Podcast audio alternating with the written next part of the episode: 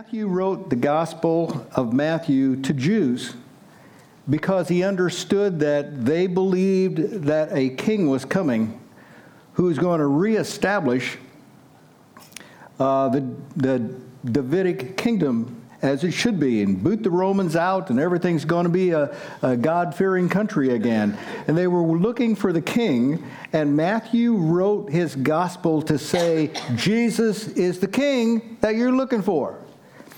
So we're in this series, Kingdom Concepts, we're looking at the Gospel of Matthew and we're looking at stories where Jesus says the kingdom is like and he gives us a word picture, a, a, parable, if you will, of what it's like in the kingdom down here on this earth. So there's a spiritual message behind uh, the surface message. So uh, we're going to read this starting in verse 21 here. Follow, follow along with me, and then uh, I've got some concepts to point out. Verse 21 Then Peter came to Jesus and asked, Lord, how many times shall I forgive my brother or sister who sins against me? Up to seven times? Jesus answered, I tell you, not seven times, but 77 times. Therefore, the kingdom of heaven is like a king. Here we're getting this concept. The kingdom of heaven on earth is like a king who wanted to settle accounts with his servants. As he began the settlement, a man who owed him 10,000 bags of gold was brought to him. Since he was not able to pay, the master ordered that he and his wife and his children and all that he had be sold to repay the debt. At this, the servant fell on his knees before him. Be patient with me, he begged, and I will pay back everything. The servant's master took pity on him, canceled the debt, and let him go. But when that servant went out, he found one of his fellow servants who owed him 500, or excuse me, a hundred silver coins. He grabbed him and began to choke him. Pay back what you owe me, he demanded. His fellow servant fell on his knees and begged him, Be patient with me, and I will pay it back. But he refused. Instead, he went off and had the man thrown into prison until he could pay the debt. When the other servants saw what had happened, they were outraged and went and told their master everything that had happened. Then the master called the servant in. You wicked servant, he said. I canceled all that debt of yours because you begged me to. Shouldn't you have had mercy on your fellow servant just as I had on you? In anger, his master handed him over to the jailers to be tortured until he should pay back all he owed. This is how my heavenly Father will treat each of you unless you forgive your brother and sister from your heart. Whoa, that's a pretty tough message. It's pretty visual. I mean, we can all get pretty well understand what's, what he's talking about here, but he's not talking about losing your house. He's talking about your whole life here. And not just your life, it's your wife, it's your children, it's everything you have. The stakes are really high. There's two concepts we learn from our story here. The first is we all need to be forgiven, right? Amen. And the second is we all need to forgive. Yes. And it's crucial that we forgive because if we don't, we won't be forgiven. That's the key message here. So, this, uh, in, in a nutshell, this idea of I forgive others their offenses against me because my Father has forgiven my offenses against him, that whole idea is called grace. And so we're titling this, this part of uh, our study of kingdom concepts, the grace in the kingdom. That the kingdom of God here on this earth should be one of grace. And we should be looking to one another with an attitude of grace. not justice. God is a just God. Oh, don't don't don't be mis, don't get confused here. God's a just God. He demands justice. And if you've blown it, either you have to pay for that or you got to find a substitute. And I'll tell you what, I'm not going to pay for your offense. I got my own to pay for. We both need somebody who's going to pay our debt for us. So I got six things to share about grace in the kingdom and what it should be looking like today to help us get our minds around. Here's the first thing. The story teaches that grace is without limits. Peter came to him, heard he knew what Jesus taught about forgiving someone who's offended you. And he came and he said, How many times? Peter's always looking for the loophole. He's kind of like me. Always wants to find a way around the rules. So he says, How many times do I need to forgive? Seven times? I mean, that seven times is way too many. He's just going to keep right on doing it. And Jesus said, I tell you, not seven times, but 70 times seven. Or 70 plus seven, depending on the version you're reading. 70 times seven is 490 times. Who even keeps count? That's a lot of times. The point is, grace is limitless. It doesn't matter if you sinned against God one time, five times, 20 times, 490 times, or 4,900 times. It doesn't matter. Grace is always extended. Oh, that's good news for me. But it creates a challenge before me because some people keep right on sinning against me. Some people keep right on giving me a hard time. I'm supposed to keep forgiving them over and over and over again. I think you're like me. If somebody steals $5 out of your pocket, I think you say to yourself, five bucks isn't a lot of money, but it was my money. And the next time that guy comes around, I'm putting my hands in my pockets. He's not going to pick my pockets. I'm going to put a little defense up there. And I think that's appropriate. Withholding forgiveness, withholding grace, is when I want to get even. You took five bucks from me, I'm going to get five bucks from you one way or another. That's justice, right? Eye for an eye, tooth for a tooth. That's God's perspective of justice without mercy without grace, without a Redeemer. But we have Jesus in our lives, right? He's forgiven us of everything. No matter how large the debt load was, He's wiped it clean.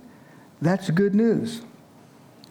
Why do we do this? Why do we, why do we, human beings on this earth, take this kind of a radical perspective towards scoundrels? Why do we do that? It's because we always have hope we Christians have divine hope within us. We have this holy optimism that says maybe this will be the time she turns around. Maybe this will be the time things change. Maybe this will be the time when there's a breakthrough.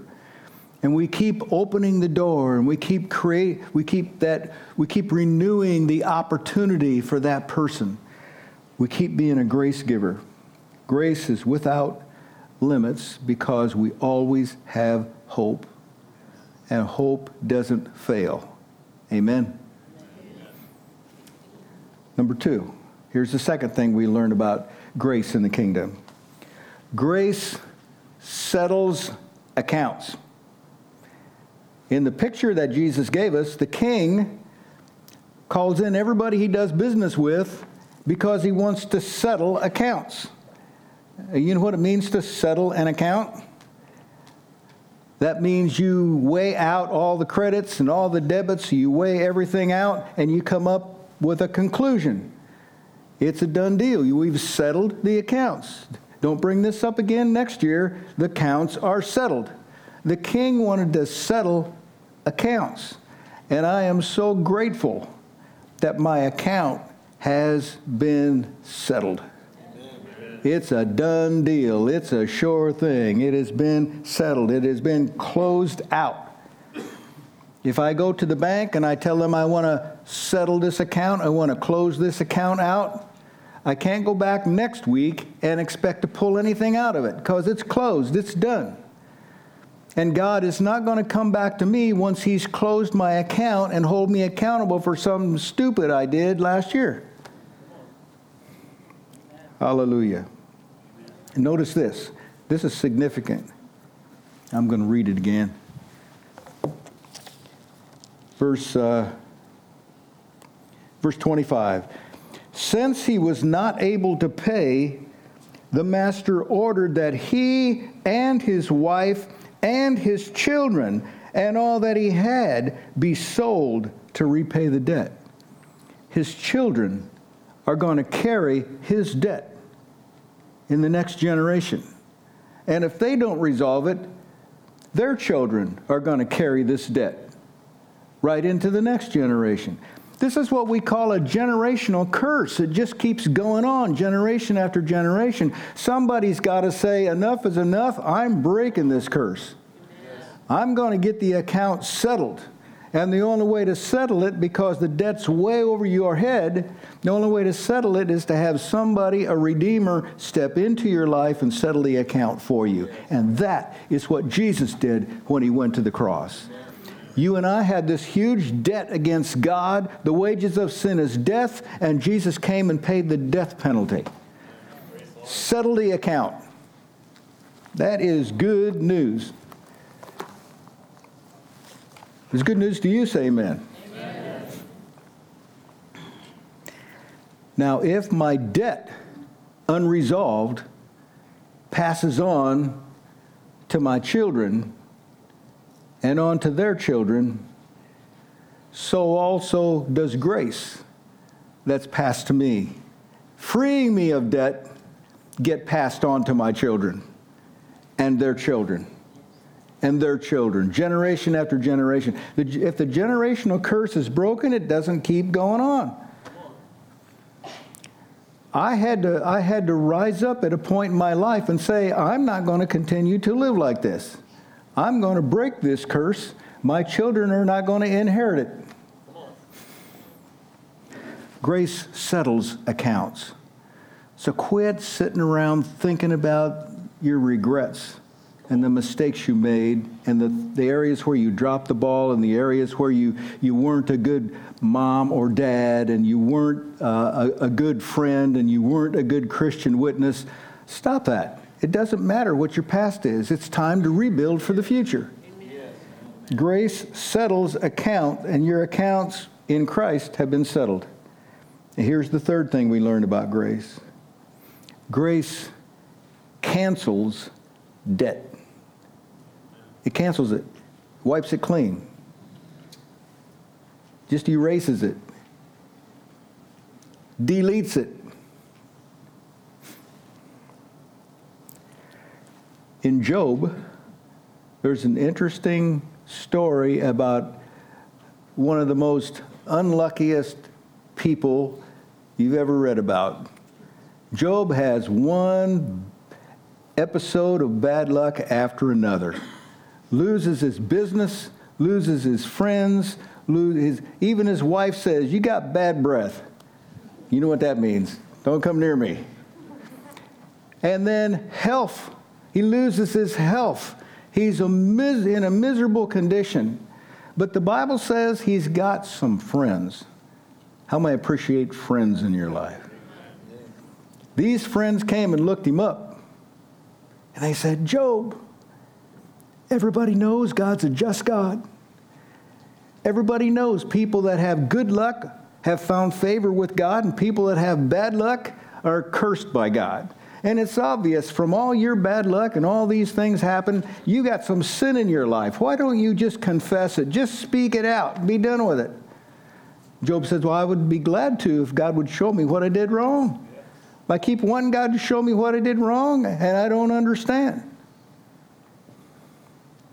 But then we read, so, so that's the kind of friends he's got, you know, just condemning him. But in chapter 42, verse 10, we read this And the Lord restored Job's losses when he prayed for his friends. Indeed, the Lord gave Job twice as much as he had before. You see the key? For him to have everything restored that he lost, he had to forgive his friends. He had to be gracious toward his friends. He had to pray for his friends. Those people that were condemning him, he had to release them. And then God released him. This is one of the keys of the kingdom. If you really want God to show grace to you, you got to find somebody that's offended you and show grace to them. Oh, that's hard. Because they don't deserve forgiveness. They don't deserve grace. But that's the whole point of grace. They don't deserve it. You didn't deserve it, but God gave it to you. Amazing grace. Here's the fourth thing about grace we learn grace is acquired by giving grace. If I want more grace, and the Bible does say God gives more grace, if I want more grace, I got to give more grace. I've got to find people that are giving me a problem and I have to do them a favor. I have to give some kind of favor into their life to do something positive. What is in your heart is what comes spewing out when you get poked. Right? If it's pride in your heart, and somebody pokes you, we immediately rise up in our pride and try to defend ourselves and make ourselves look good again. The Apostle Paul says, Why do you not rather suffer the wrong? Just take it. God is God. Are we really submitted to Him? Are we really trusting God? If it's judgment that's on the inside of your heart, then when somebody pokes you, judgment is what's going to come spewing out. But if it's grace that's deeply rooted in your heart and somebody offends you, somebody pokes you, out comes grace. Nancy Honeytree uses the illustration of a bucket. And she says, whatever is in your heart, it's like what's in the bucket. And if there's honey in the bucket and somebody kicks it, it's honey that splashes out because that's what's on the inside. But if it's acid in the bucket when it gets kicked, it's the acid that spews out. So when people kick us, that's a good evaluator for myself of what's in my heart. Do I lash out right back? Give them the same thing? Do I go for justice? Or do I keep this kind hearted attitude like Jesus had after those people nailed him to the cross? and he looked down at, at their hatred and he said, Father, forgive them. They don't know what they're doing. Now that's grace Amen. under pressure. And remember that we reap what we sow. The seeds that you sow do grow up in our lives. You've heard me tell this story. When I, when I came to Christ, I had sowed a whole bunch of weed seeds really bad seeds I had sown in my life. I came to Christ and my life was a mess. That's why I came to Christ, because all those seeds I had sown. But I immediately changed and tried to do the right thing and began sowing the right seeds. But all these seeds I had sowed were growing up. The weeds were becoming mature, was choking me out, was that what, that's what put the pressure on the early days of my Christian walk, was all the negative seeds I had sown were growing up. It was becoming a uh, a jungle. But little by little, those seeds all, those plants that I'd sown all had a life cycle and all began to die out. And the new seeds I planted began to rise up. My life got better. Don't give up before the new seeds have a chance to, to become a harvest. Hang on to God. We reap what we sow. Here's the fifth thing we learn about grace in the kingdom Grace is visible. People can see it. If people can't see grace, we have to wonder if it's really grace. It should move us for, to some kind of action, to do something, to say something, to, to uh, carry something out in someone else's life. Grace has got to be visible. One of my favorite characters in church history is known to people like you and I as St. Patrick. This is St. Patrick's Day, by the way, if you forgot to wear your green. He's an amazing character.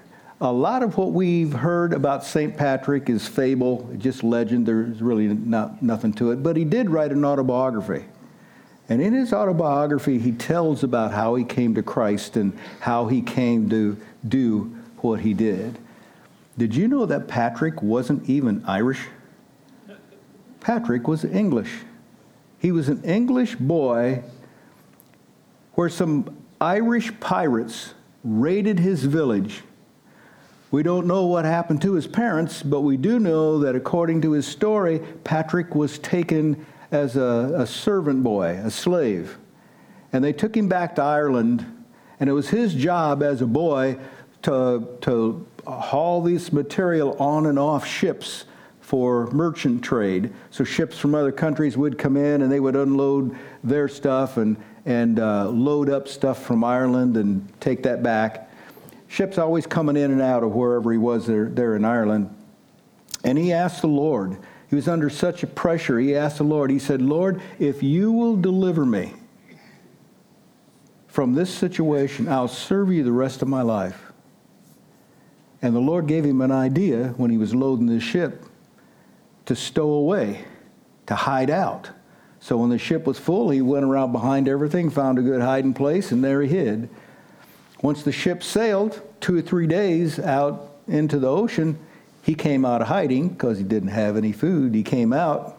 It was too late to take him back, so they took him to their destination, which happened to be in France. When he landed in France, he remembered the vow he made to God. So he decided, I've got to serve God. So he did the only thing he knew to do. He went down to a monastery and enrolled there as, as a monk. They put him through his training, and he really wasn't a very good student but he tried his best to serve God. And finally, the announcement came out We've got a wild country over here in Ireland. We need a missionary to go to Ireland and take the good news of Jesus Christ. Who would like to volunteer to go to Ireland? Guess who was the only volunteer? Patrick. The man who had every reason to hate those people but he took the good news back to them and made that his home for the rest of his days. And the rest is history or legend, one of the two. But it's that's a living example of visible grace. Yes. Why would he want to go back into that mess? Because he believed that God was with him and that God had a good news message for him to give to those scoundrels. So he went to the scoundrels. That's grace.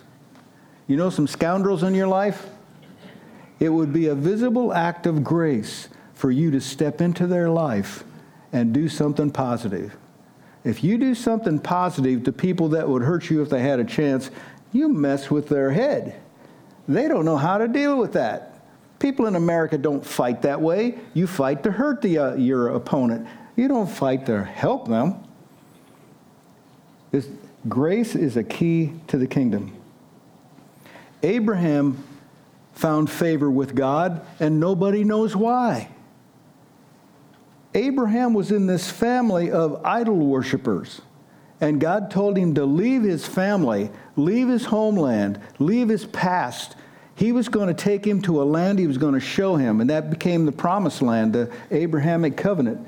But there's not a hint anywhere as to why Abraham was chosen.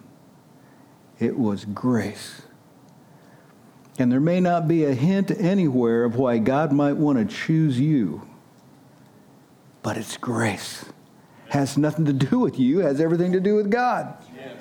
God's looking for a willing vessel, not a perfect one.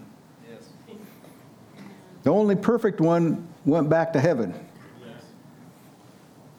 All right, one more. Number six. Grace can be canceled. Remember the story? The guy was condemned, and then because of grace, the king forgave him. And then because he wouldn't give grace, he was called back to the king. All the people complained. In other words, grace has to be visible, just as debt is visible. The people complained to the king, and the king took action. But that grace can be canceled again. It's in their story. Finally, the king canceled his debt, put him back in prison to pay his own debt because he wouldn't pass it on. You and I are called to be conduits. We're called to be channels of blessing. God pours His grace into us who don't deserve it so that we can pour out grace to others who don't deserve it. The reason people take advantage of other people and we don't trust them, the reason people take advantage of others is because they don't trust God. If we could trust God and know that God is watching this unfairness, that God is watching what, how we treat other people, that God is watching how other people treat us, if we understand that, we can always be grace conscious always be trying to be the good guy in all situations, the peacemaker. If we have faith in God, we know that God sees what we do in secret. He sees what we do and nobody else sees. He sees that $20 bill we put in somebody's hand just because we want to be grace givers. God sees that. Nobody else sees it some, uh, some years ago, before the housing market went down, when everybody was building houses, my wife and I built, built a home. And uh, we had had it all finished. You know, when it's, when it's finished and it gets the inspection and gets the approval and all the documents are signed, it's your home. It wasn't three months after we closed everything that we had a problem with uh, our sewage. We lived just out of town, so we had a septic tank. And all the sewage went out this PVC pipe out through the foundation wall and then attached to another PVC pipe that went into the septic tank outside the house. Well, we had a problem because the sewage wouldn't flow out there. The house is only three or four months old, so it's under warranty, but they had to come and tear all that landscaping up to get to it and find out that the, the PVC pipe had become disconnected. It was a mess out there. And I learned a valuable lesson about what it is when your pipes get plugged up. You got a problem on the inside because the pipes are because the flow is shut off. And I can be the one that shuts off the flow. That pipe outside from the house to the septic was designed to have a constant flow going through it. It was made that way, but there was a disconnect. And I can be the disconnect. I can be the plug of the conduit that God pours grace into me, but I don't let it out. And I'll tell you what, you get sick if you keep pouring things in and there's no vent, there's no way to get out. My house was sick.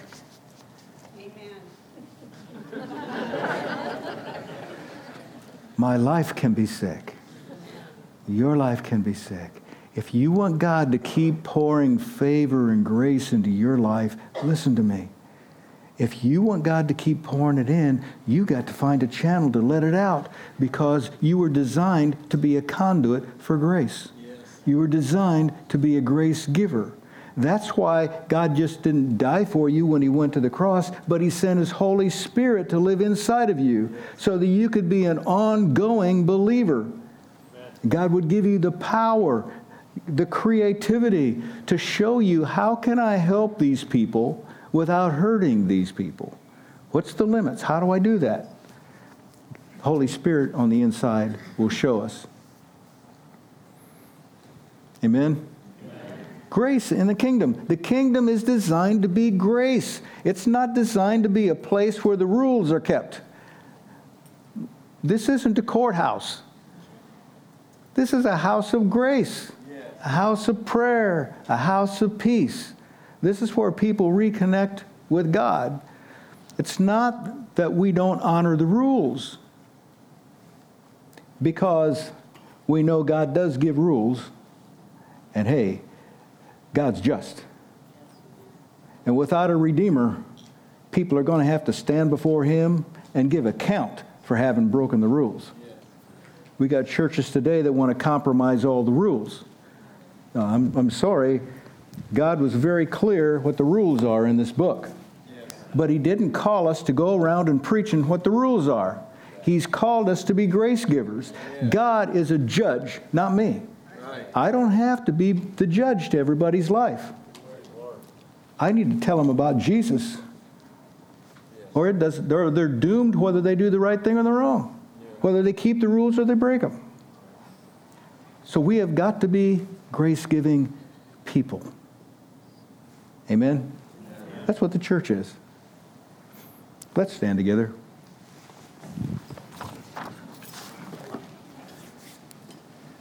Now, I'm wise enough to know about human life situations. And I know as I talked about being a grace giver and tried to apply it to your life, I got a pretty good idea. Some of you, your minds were going off to somebody that's offended you. And you know it is hard, hard, hard to do something good for them because they'd turn around and stab you in the back again if they had a chance. It's hard to be a grace giver in those situations. And as God was bringing that to your mind, that is probably what's plugged up in the plumbing. If you can't give it because of an offense, God can't return it. So it becomes an obstacle, it becomes something that needs cleaned out. So I want to pray for people who can say, we got a couple minutes left. I want to pray for people who can say, you know, there's this there's this thing that happened to me. There's this incident that occurred, and I'm having a hard time being a grace giver in that area because of what that person or that organization or somebody did. I'm just having a, a hard time with it. Doesn't mean you're bad, it just means you live on life you, you, you live in this world and you want to be victorious and having difficulty, would you come stand at this altar? Because I want to pray for you. Nobody's going to ask you what it was, doesn't matter. Something in life has, has hurt you deeply.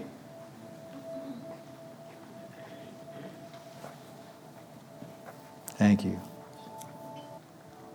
Okay, now there's others of us out here that have had been hurt deeply, and God has helped you through it.